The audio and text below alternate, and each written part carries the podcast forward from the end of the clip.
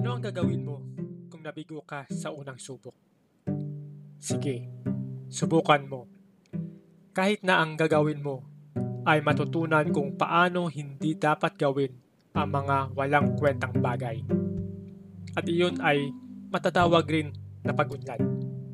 Gumawa ng plano, tipunin lahat ng meron ka. Magpasya na gumawa ng aksyon at magpatuloy. Kapag lumitaw ang mga hadlang at mga panggambala, magpatuloy sa abot ng iyong makakaya. Walang sinuman ang nakagawa ng anumang bagay na perpekto sa unang subok.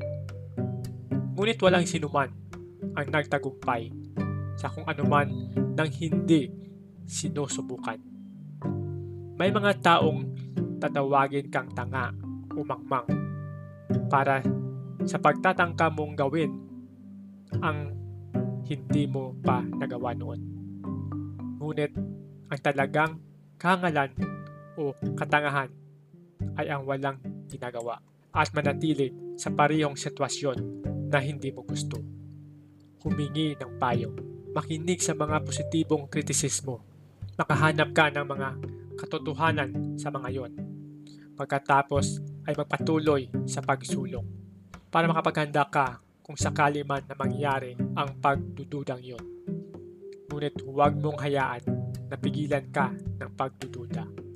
Mayroon kang kaputihan at mahalagang bagay na dapat gawin. Mga bagay na hahamon at magpapaunlad sa iyo. Paalalahanan mo ang iyong sarili kung gaano kaganda ang pagkakataong iyon.